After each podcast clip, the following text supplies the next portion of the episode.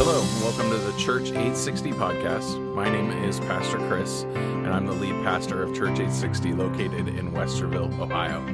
Our podcast will have daily episodes uploaded where we have curated some of the best Bible teaching from across the globe. We hope you enjoyed today's episode.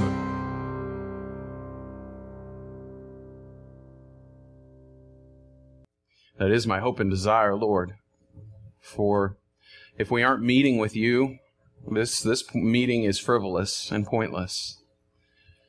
And so we hold the Word of God in our laps and we have prepared our hearts through song. We ask God that we wouldn't waste this time, that we would use it, Father, to, to mold and to shape our lives. We ask God that you would send your Spirit to speak to our convictions, God, and, and perhaps prune and remove calluses that need removed, oh God. God, that this would uh, be a meeting with the divine and, and that we would leave this place loving you more. For that's the goal of us gathering together, is that we would fall more in love with you, that we would know more of you, O oh God. Jesus, I ask that, that you would help me to rightly divide the word of God, that I would not lead anyone to the left or to the right, but God, that we would stand firm in your truth today. We love you, Lord. We offer you this time in praise and adoration. In Jesus' name, amen. Amen. So we took a little respite last week. We had Shondor come and speak and uh, about service, which I thought was really, really good. I'm glad that he would vol- he didn't volunteer. I asked him to do that, and he he agreed to do that. So uh, that was nice that he came in, and, and we should all be serving. But the week before that, we had finished John chapter three. I like John chapter 3. I think a lot of people like John chapter 3. John 3:16, probably the most famous verse in all of the Bible, the most well known anyway. But it's neat. It was a neat couple stories that we saw. It was Nicodemus, Jesus taking the time to, to step away from the crowds and sit with this man one on one, to be involved in Nicodemus's life to the degree that he, he's telling him the truth. And he speaks to him. He looks at this old man sitting across from him and he says, Nick, you, there's no, there's no bones about it. There's no other way around it. You must be born again. In order to see the kingdom of God, Nick, you must be born again. And we need to hear that today. There aren't multiple roads that lead to the kingdom of God.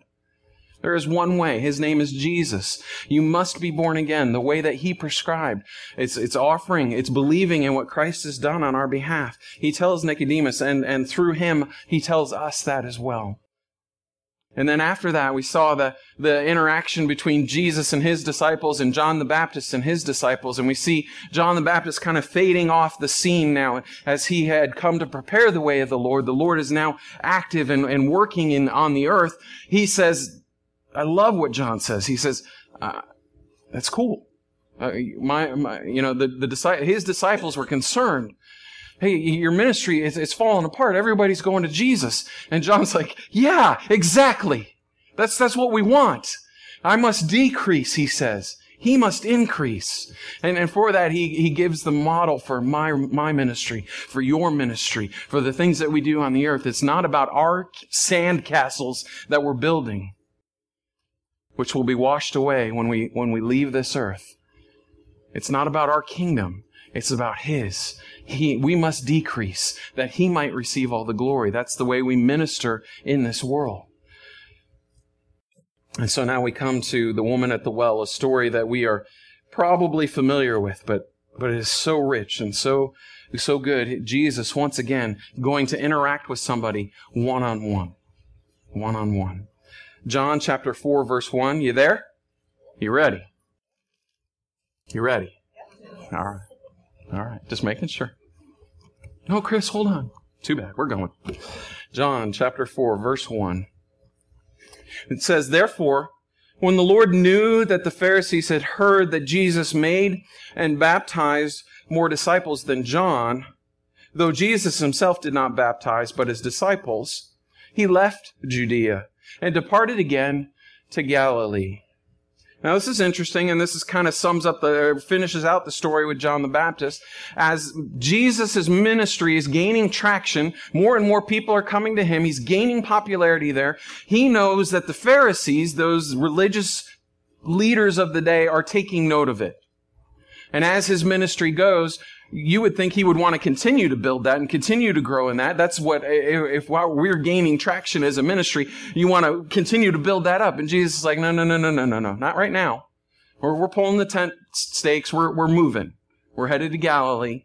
Um, we're not going to deal with this right now. And basically what he's saying is the Pharisees want to confront me on this and I'm not interested in doing that right now.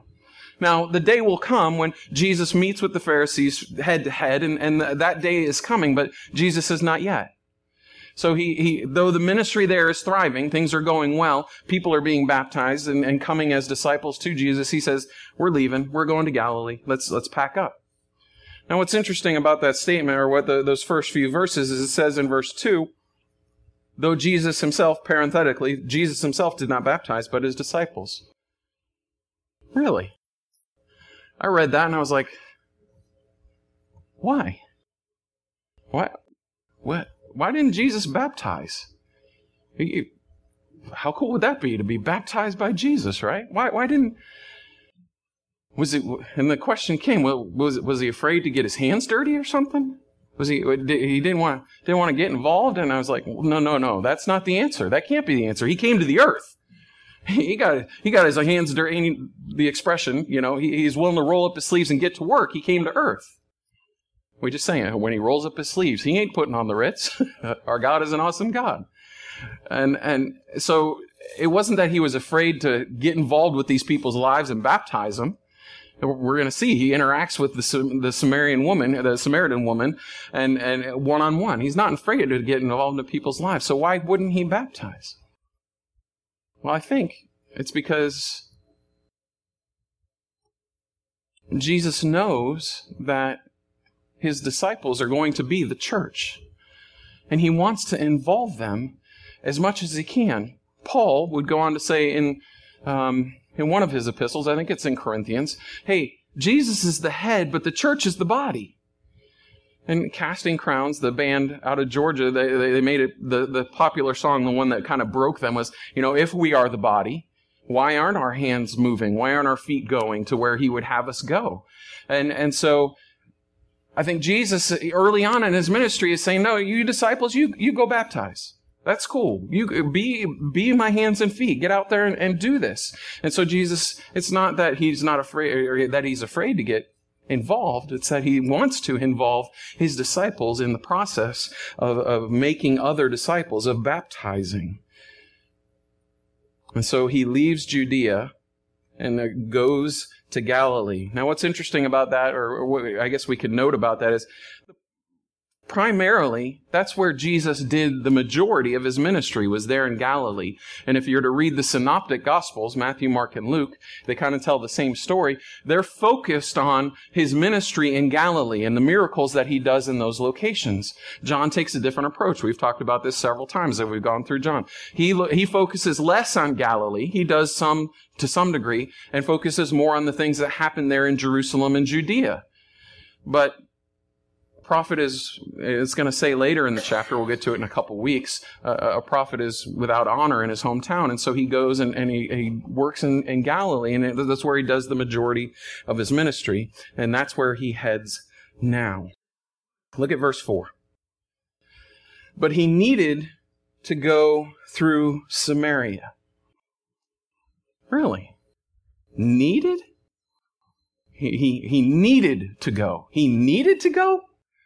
He needed to go. Well, that's kind of strange because he didn't need to go, except that it says that he needed to go. You see, in fact, as a Jewish man, he wouldn't go to Samaria.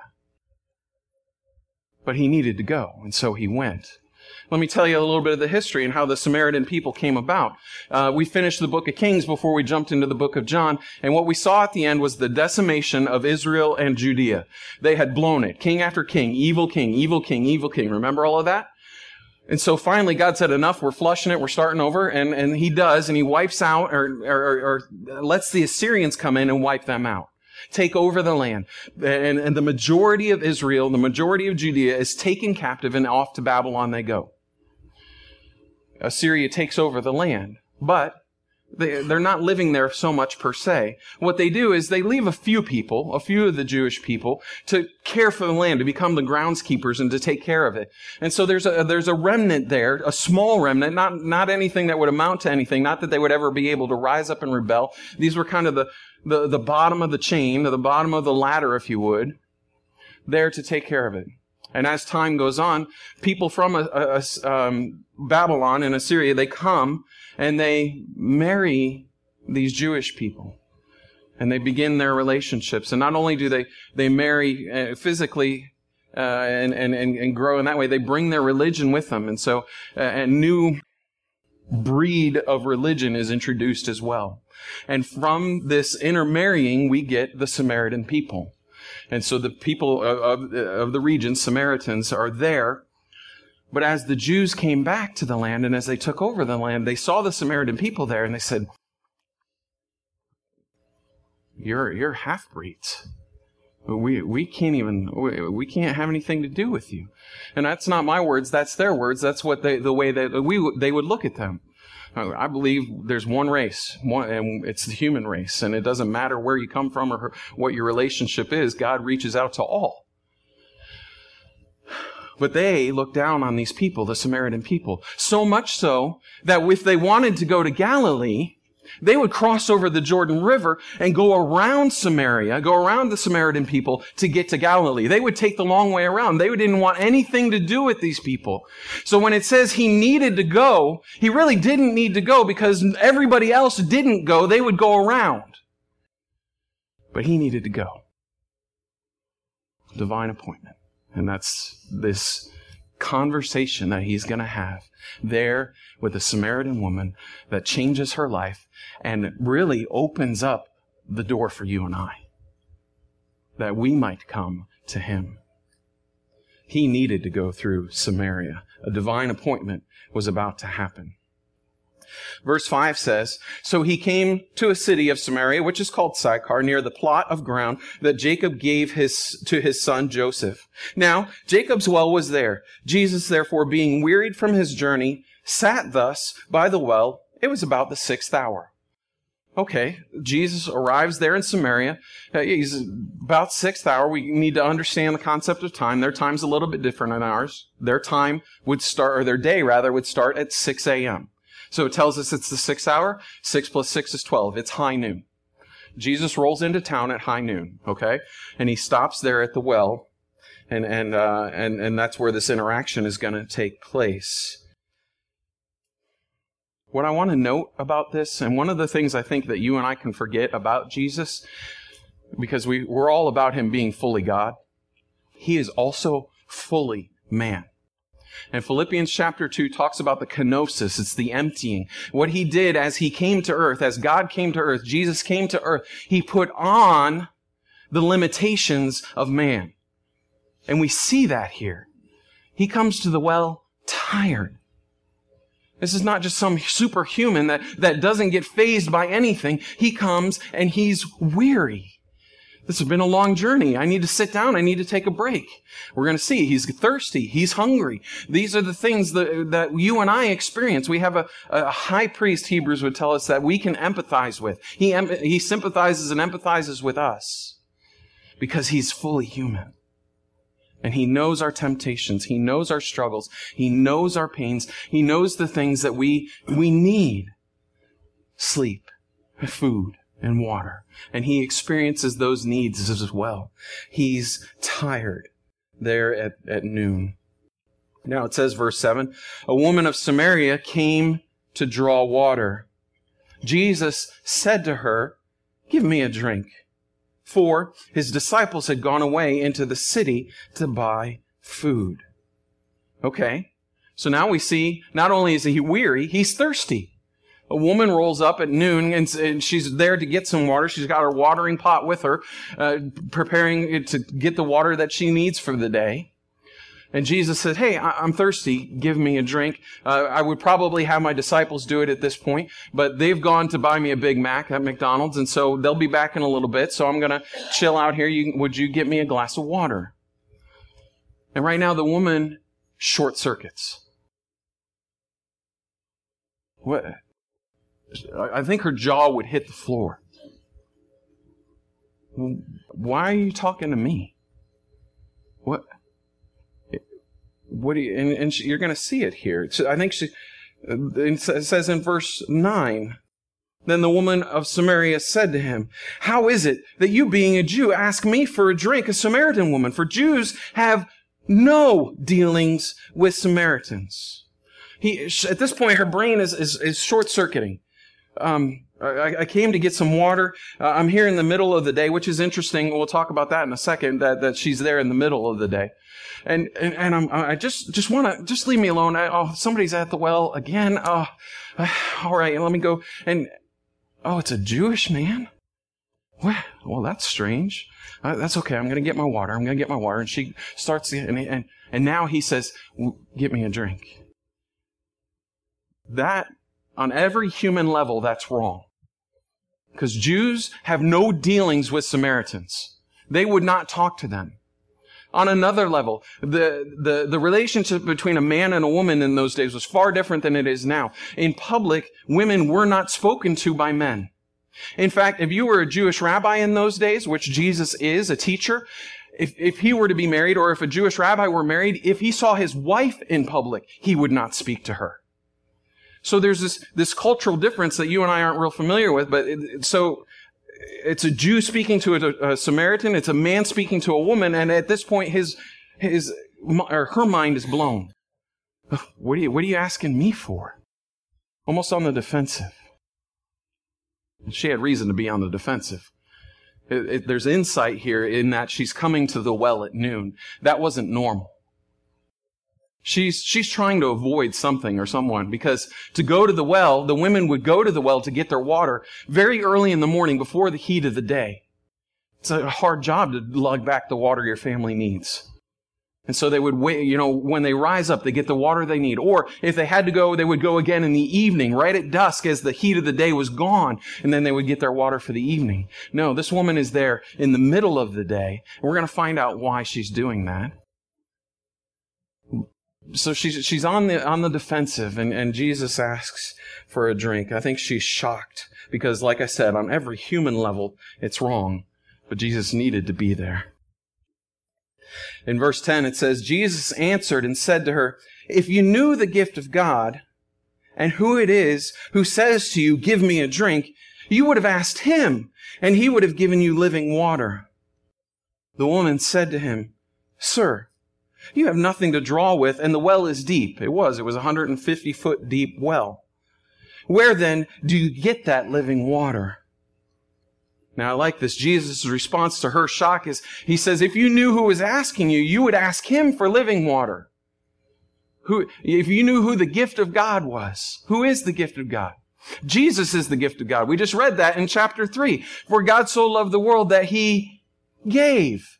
He gave a gift. That gift was his son. He's speaking of himself. If you knew the gift of God, if you knew who I am, then you'd be asking me for water, for living water. Now, Jesus is speaking on a spiritual level, but it's interesting. He calls it living water, eh, perhaps toying with some words a little bit because they had a phrase in those days. They had those words in those days and it meant something else.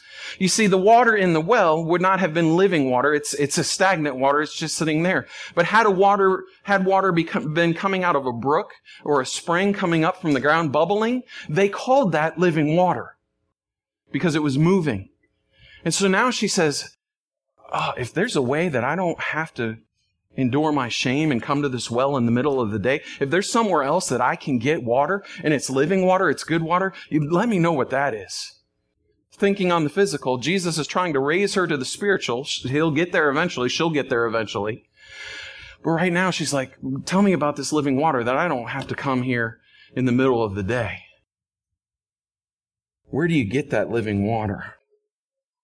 The other thing I want to note as we progress through this story is how she addresses him changes. You see, when, when, when they first interacted, the, she said, how is it that you, a Jew, can come to me, a Samaritan woman? And now he says, if you knew who I was, you'd be asking me. And now she says, sir. So it goes from, you're a Jew to now, now, sir, tell me about this living water as we grow closer to Christ, our, our love for him grows, our affection for him grows. And we're going to see that as we go through these scriptures. Now she asks the question she's thinking. Are, are you greater, verse 12? Are you greater than our father Jacob, who gave us the well and drank from it himself, as well as his sons and his livestock? Jesus answered and said to her, Whoever drinks of this water will thirst again. But whoever drinks of the water that I shall give him will never thirst. But the water that I shall give him will become in him a fountain of water springing up into everlasting life. I love this and we need to get a hold of this. There's a primary principle here that you and I need to understand as Jesus is trying to elevate her thought from just her physical need to her spiritual need. You and I need to grasp hold of this concept. What he's saying. You come to this well, tomorrow you're going to be thirsty again. And that is true of any of our physical needs. That, that satisfying the physical is merely temporary. Right? You get that? F- satisfying the physical is merely temporary. If I go and after, after service today, I go and eat lunch by, I don't know, 2.30, I'm going to be hungry again, right? Or, you know, I like to eat. It's like Chinese food, you know? You eat it, you get stuffed, and then like 45 minutes later, you're hungry again. I don't get it. But a physical need. If I eat and I'm satisfied, time goes by, I'm going to get hungry again. If I'm thirsty and I drink something, I'm going to be thirsty again. If I have sex, that's a great thing, but eventually I'm going to need it again. It's a physical thing. If we have money, there's money will satisfy to some degree, but if you go and ask the richest people in the world, is it enough? No. Somebody was telling me in between services when uh, Letterman interviewed Donald Trump years and years and years ago. Letterman asked, David asked him, he said, Hey, what, what dollar, or when is, when is enough enough? When have you had enough? What, what, what dollar amount is, is, is enough? And, and Donald Trump said, well, the next dollar. You know, how much do you need? Well, I need the next dollar. The saying that that hunger is never fully satisfied money, wealth, fame, food, water, sex. We all, it, it, it, satisfies temporarily. And that's a good thing. But in the physical, it will, you'll have that need or hunger again. What Jesus is saying, if we satisfy the spiritual, if we meet the need on the spiritual level, you'll never thirst again.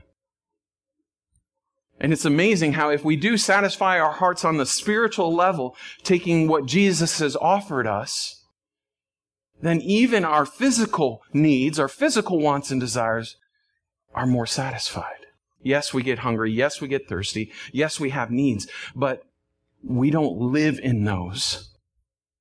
We live in the, in the, the fountain that comes from God uh, water springing up into everlasting life. So the, the principle being, satisfying the physical is temporary, satisfying the spiritual is eternal. You never thirst again. We were supposed to do another song to start the service today. We were just going to do Meet Us Here, which is a great welcome song. But as I read through the scripture, I was like, no, we have to do come just as you are. I love that, that song. Just a simple invitation. But come and see, come receive, come and live forever. Taste the living water and never thirst again. Great words for a great song. And that's what Jesus is saying, trying to elevate her thought to the spiritual. Verse 15. She's still in the physical. The woman said to him, Sir, there it is again. Sir, give me this water that I may not thirst nor come here to draw. She's still thinking about the physical. I, I, it'd be great if I never had to drink again. It'd be great if I didn't have to come out here in the heat of the day and avoid everybody else. You see, she's carrying some shame with her, and we're going to find out what that all that is about. She's, we'll read it in a minute, and I think you guys know, but there's a reason that she has to come in the heat of the day. She's ashamed. And so she's like, you mean there, there, there's a way that, that I don't have to do this anymore? There's a way that I don't have to live like this anymore? Tell me what it is. Let me know what that is. That I won't have to come here and draw this water again, endure this shame again. In verse 16, Jesus said to her, Go, call your husband and come here. And so now we come to the heart of the matter. It really is a matter of the heart. Jesus says, let's get to what all this is about. Go get your husband. The woman answered and said, I don't think she proclaimed this. I think her head was probably down at this point. I, I, I have no husband. I have no husband. Jesus said to her, You have said well, I have no husband. For you have had five husbands, and the one whom you now have is not your husband. In that you spoke truly. So through the power of the Holy Spirit, Jesus understands where this woman is coming from. He knows that she has a past that is sordid. He, she know, he knows that she's coming in the middle of the day because she's ashamed of the way that she's living. She's had five husbands and now she's shacking with a guy who isn't even her husband. She's like, why even bother putting the ring on anymore? It's a waste of time. I'm just going to sleep with whoever. And that's why she's coming in the middle of the day.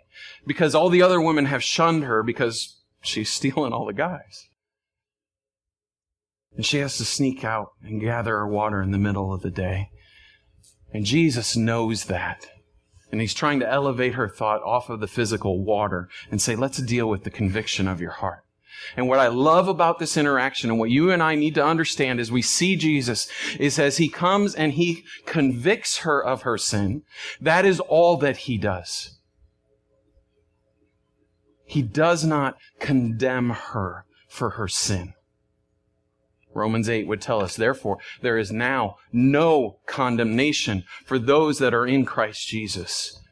And Jesus doesn't slam her for this and say, what a floozy you are. You've screwed up. Your life is going down the tubes and you're done. Just flush it down the toilet. You're done. He doesn't say that. He does convict her of her sin. You have said well. You know what your sin is, he's telling her. You've been married five times and the guy you're living with now isn't even your husband. You have spoken truly. But he does not condemn her. And he does not condemn you or I either. It doesn't matter what your past is. It doesn't matter where you've come from. It doesn't matter what you've done. It doesn't matter how many husbands or wives you've had. It doesn't matter because Jesus does not condemn. Yes, he will convict so that we see our need for a Savior. But he does not condemn. Look at verse 19. The woman said to him, Sir, I perceive that you're a prophet. he just told her everything about her. He just read his, her resume. Sir, I perceive you're a prophet. Thank you, Captain Obvious. yes, you are a prophet. But in that, how she addresses him changes again. First it was Jew. Now, then it was sir. Now it's, oh, you're a prophet. Elevating her respect for him. And so now she, she's going to go on the offensive. Let's, uh, perhaps that conviction was weighing a bit heavy on her heart and she wants to try to bring up something else. That'll happen as you and I interact with people too. It says in verse 20, our fathers worshiped on this mountain, and you Jews say that in Jerusalem is the place where one ought to worship. So as you and I are interacting, as we're sharing the gospel, the good news of Jesus Christ, and people are being convicted of their sin as you speak to them, you need that to happen. And for an encounter with Jesus Christ, people need to see their need for a savior. Very often when that happens, they're going to throw back the, the, the, theological question that they know. And oftentimes they're goofy. you know? Yes, you need to change your life. Yes, you need to come to Jesus. You live in the sin. Look, you have a heroin needle, needle in your arm right now. Okay? Um, you need to change that. And then the, the question will come back, yeah, but um, did Adam have a belly button? Who cares? Can we get back to this? And, and that's what she's trying to do. Let me just change the subject. Let me, let me get off of me right now. Let's, let's not look at my sin. Let's not, because she's ashamed.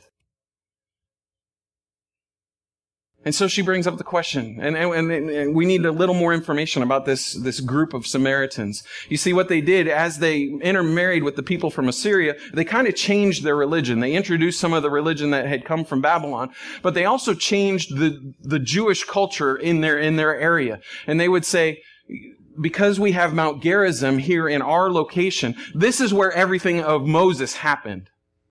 Everything of the Old Testament would happen. You know, Isaac, when he was sacrificed up on the mountain, Abraham, or went to sacrifice him on the mountain, Abraham, that didn't happen over there in, in, in Jerusalem or outside of Jerusalem. That happened here at Mount Gerizim.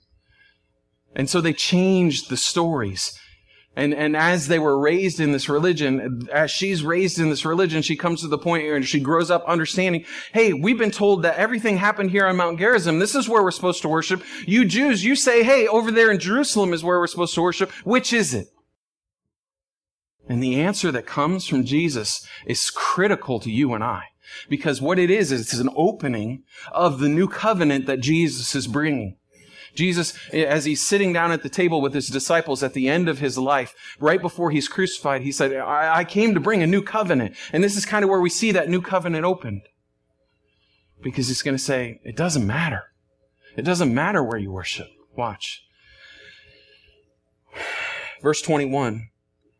Jesus said to her, Woman, Believe me, the hour is coming when you will neither on this mountain nor in Jerusalem worship the Father.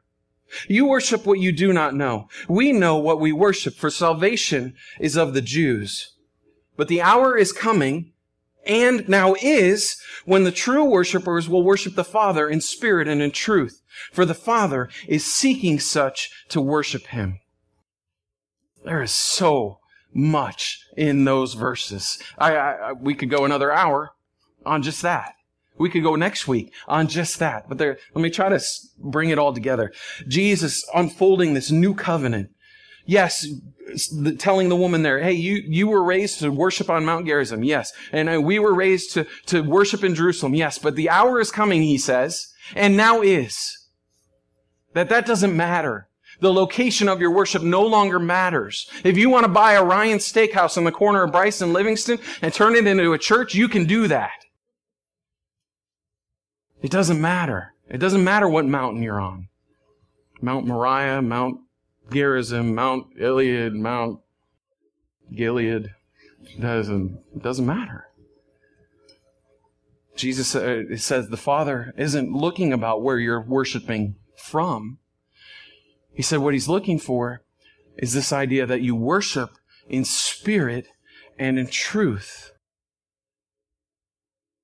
He, he says, that salvation is from the Jews in verse 22. You worship what you do not know, he tells her. We know what we worship, for salvation is of the Jews. What we need to understand out of that is, yes, the Jewish people were, are the chosen race, the, the, the race, or the, the group of people that God chose to shine his favor upon. And from them comes salvation. Jesus was Jewish. We understand that. From him, from the Jewish people comes salvation. But what Jesus is saying here is it's not just, it's not merely from them. it's not merely for them. It's for everyone. It doesn't matter what where you're worshiping. He's, he's opening, he's opening this new covenant so that you and I, I think the majority of us in this room are Gentiles, can come to him. That we can worship him. And he tells us how to do that. He says, you must worship in spirit and in truth. The true worshipers. I like that. Um, I've been a worship pastor at this church for 15 years now. I, I, it was my responsibility as Dave commissioned me to do that to figure out what worship was. Is. And I learned quickly that while yes, what we do is important, singing half an hour on a Sunday morning, that is not the entirety of worship. And we kind of talked about that as, as Sean Dork finished last week. I was really glad that he came.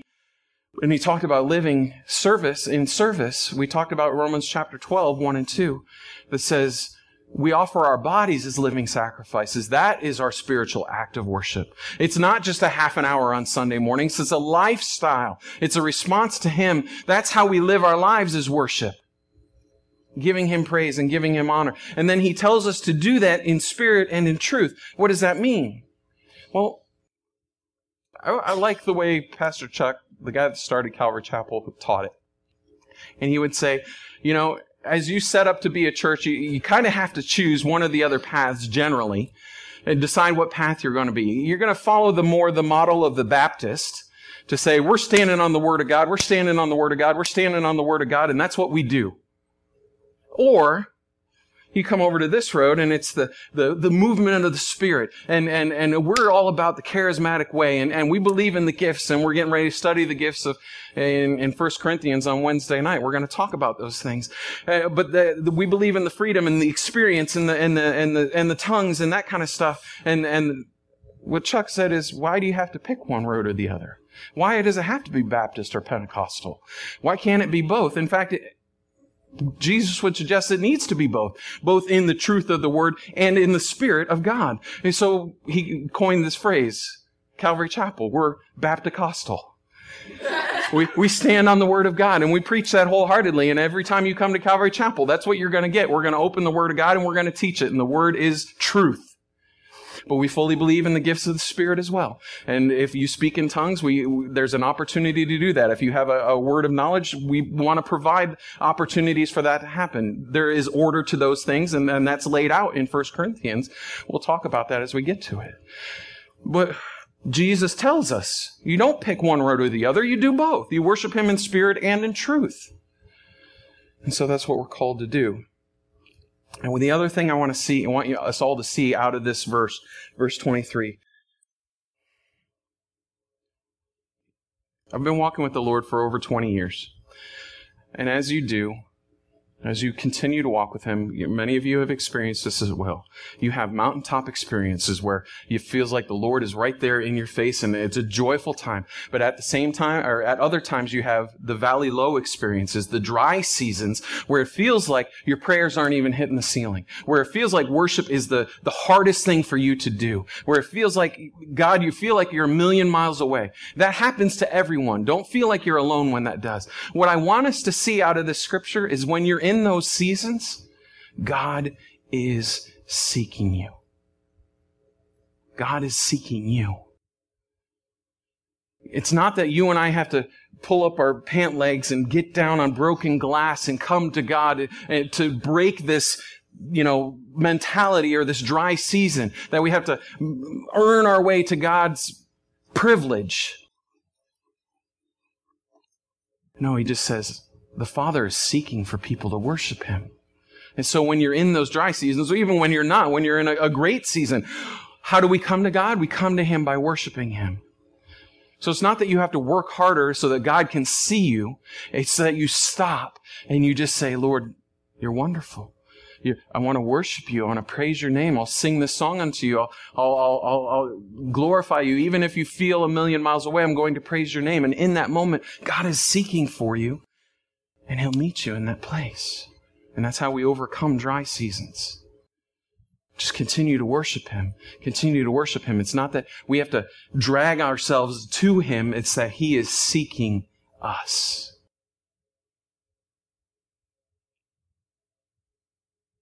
Verse 24, one of those that should be underlined in your Bible, probably written on your heart as well. An important verse. Jesus says to the woman, God is spirit and those who worship him must worship him in spirit and in truth. Now, while that's a great theological thought, what I want you and I to remember is that in this moment, Jesus isn't sitting up there teaching a class on theology, that he's got his blackboard out and he's teaching this woman about theology. He's having a conversation with her. And he's trying to elevate her thought from the physical, I need water, to the spiritual, no, you need living water, you need eternal life. And he says in this verse, those that worship him, it doesn't matter what mountain you're on, must worship him in spirit and in truth. We stand on the word of God and we allow the spirit to move in our lives. I like verse 25. The woman said to him, I know that Messiah is coming who is called Christ. When he comes, he will tell us all things. This quote unquote half breed, this outcast of outcasts, you gotta think about that. Not, not only is she Samaritan, she's outcast by the Jews. They don't want anything to do with her. She's also outcast by her own people because she's sleeping around and nobody wants anything to do with her. So she's an outcast of the outcasts. Jesus is meeting with her. Important note there, that's what you and I are called to do as well. There's nobody beyond the reach of God. He reaches to her he he calls to her and and and, in that she's like oh, the lights are coming on and she says uh, I remember something as I was growing up, as they were using the flannel graph back in Sunday school, they talked about this Messiah, this Christ, he's going to come. And, and it's like she's anticipating, she's looking for Jesus. Now he's about to say, you're looking at him. But she's remembering and she's anticipating Jesus coming. She's anticipating the Messiah coming. She doesn't know that he's Jesus at this point. But she's looking for the Messiah. Hey, church, are you? Are we? Are we watching? Are we waiting? Are we looking for the Messiah? Because he's coming back. Yes, he has come and he is the person of Jesus. But Jesus said as he, as he went to heaven, I go to prepare a place for you that there I am, there, or where I am, there you may also be. And there'll be a day when I come back. And so we can't go to sleep in the light, church. You and I should be living as this woman is living, waiting and anticipating the return of the Messiah. He is coming back. Verse 26. Speaking of the Messiah, Jesus said to her, I who speak to you am he. So now he blows the doors off and he speaks very plainly. There's no hiding it here in this conversation, one on one with this woman. He's meeting her need and he says, You're looking for the Messiah? You're looking at the Messiah. I am he. This is where we, we see the first of these ego eimi statements. It's E-G-O, E-I-M-I. It, it means I am. Jesus may, that's what the, the book of John is really focused on, these seven or eight different times that Jesus says, I am. He says, I am the door. I am the bread of life. I am the vine. And this is the first of those where he simply says, I am. Where does he get that from? Well, it goes back to when Moses was getting ready to lead the Israelite people and he felt as though he wasn't qualified. He wasn't even sure that he was called and he goes and he steps aside to pray. And as he goes out to this place, he sees this bush burning, but yet not consumed. Strange scene. And in the midst of this burning bush, God speaks to him and encourages him, no, you need to lead the Israelite people. You need to go out before them, and these are the things that you need to do. And Moses is like, well, that's all well and good, and I'm enjoying our conversation here, but who are you? uh, um, who, who do I say that sent me? How, how, what, where, where am I going to get my credibility from? Who, who are you? And God answers, I am. Ego eimi. I am that I am. And so now Jesus is saying, I am. People will claim Jesus never claimed to be God. Yes, he did. Right there. I am.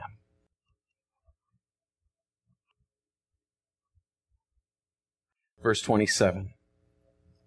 And at this point, his disciples came and they marveled that he was talking with a woman. Yet no one said, What do you seek? or Why are you talking with her? I love that. So they're back from town. They, I love in the King James, they went to get meat because I like meat. They, they went to get food, but not just meat. But they're coming back. They're rolling back from McDonald's. They got their Burger King or their Burger King or whatever, and they're they're bringing Jesus some some food. And they roll on this scene at the well, and Jesus is talking to a woman, and they, ooh, ooh. um, they start looking at each other. Uh, well, why, why, why is he doing that? Um, He's Jewish. She's Samaritan. That, that's a no-no. He, he's a he. She's a she. That's a no-no. What? But they don't question him. They have respect for their teacher. They have respect for their rabbi. And, and here he says, or here they, they say, you know what? We, we've only been walking with Jesus for a little while, but we've seen some strange things already. Why don't we just let him go ahead and do what he's going to do? I think we can trust in that. And so they, they roll on the scene, but they don't interrupt at this point. Verse 28. The woman then left her water pot, went her way into the city, and said to the men, Come, see a man who told me all things that I ever did. Could this be the Christ? I love that. And that's where we're going to finish the, the, the thought for today. She now her uh, now her thinking is is gone from the physical to the spiritual. Her, her th- train of thought has been changed. How do we know that? She leaves what she came for behind. She came to get water. And she leaves without her water pot. This is so important. This has become so important to her life that she forgets why she even came. She runs back to the town. She goes and speaks to the men because she couldn't speak to the women, obviously.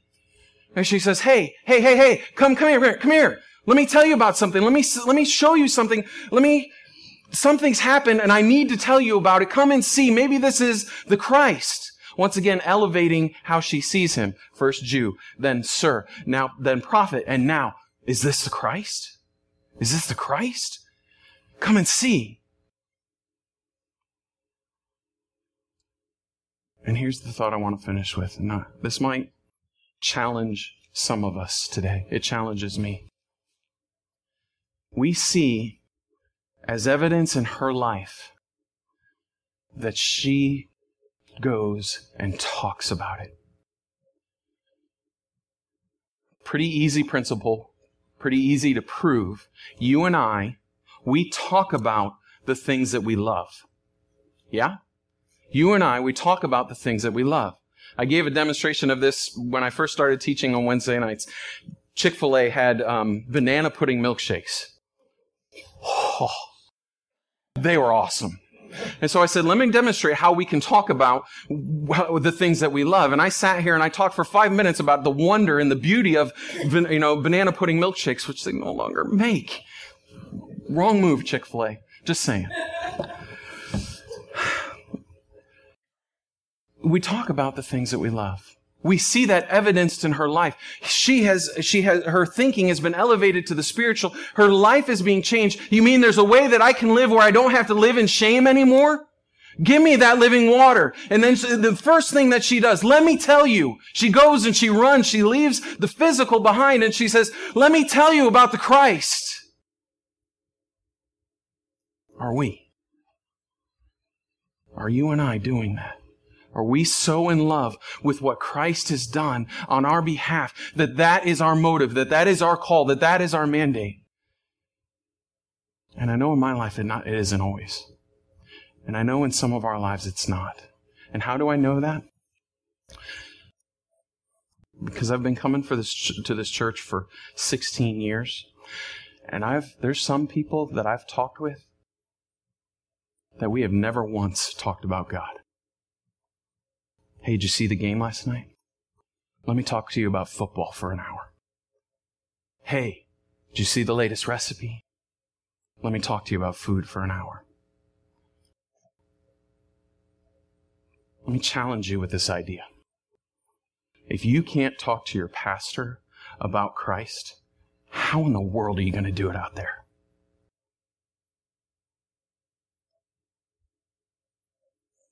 I say it to my own detriment too, because I can stand up here and preach a sermon, but for me to interact one on one, it's a difficult thing to do. What we need to figure out is that there is no greater love that you and I can have than our love for Christ. And worshiping Him in spirit and in truth requires us to open our mouths and speak of what He's done in our lives to live for Him, to demonstrate what we love, who we love by the words and the things that we do, bearing fruit in keeping with repentance. It's my prayer that we would look more like this woman at the well. There is no guilt. There is no shame. There is no condemnation. And I don't want to bring condemnation in this to any of you, but perhaps conviction that all of us might recognize who we love and speak of him. Amen. Let's stand. Let's close in prayer.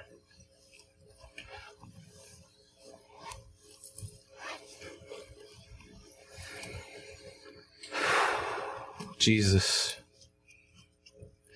we do love you. And when our hearts are set right and when our minds are set right, and you elevate our lives and our thinking from the physical to the spiritual, we're reminded again of how good you are and how much you love us. Jesus, I thank you that there is no condemnation in you. I pray that we as a people, we as this church here in the Ryan Steakhouse on Livingston Avenue, would live wholeheartedly for you, worshiping you in spirit and in truth. until you come to take us home. I pray that we would honor you with our lives, with our thoughts, with our words, offering our bodies as living sacrifices for your kingdom and for your glory, both now and forevermore. We love you, Lord. Amen.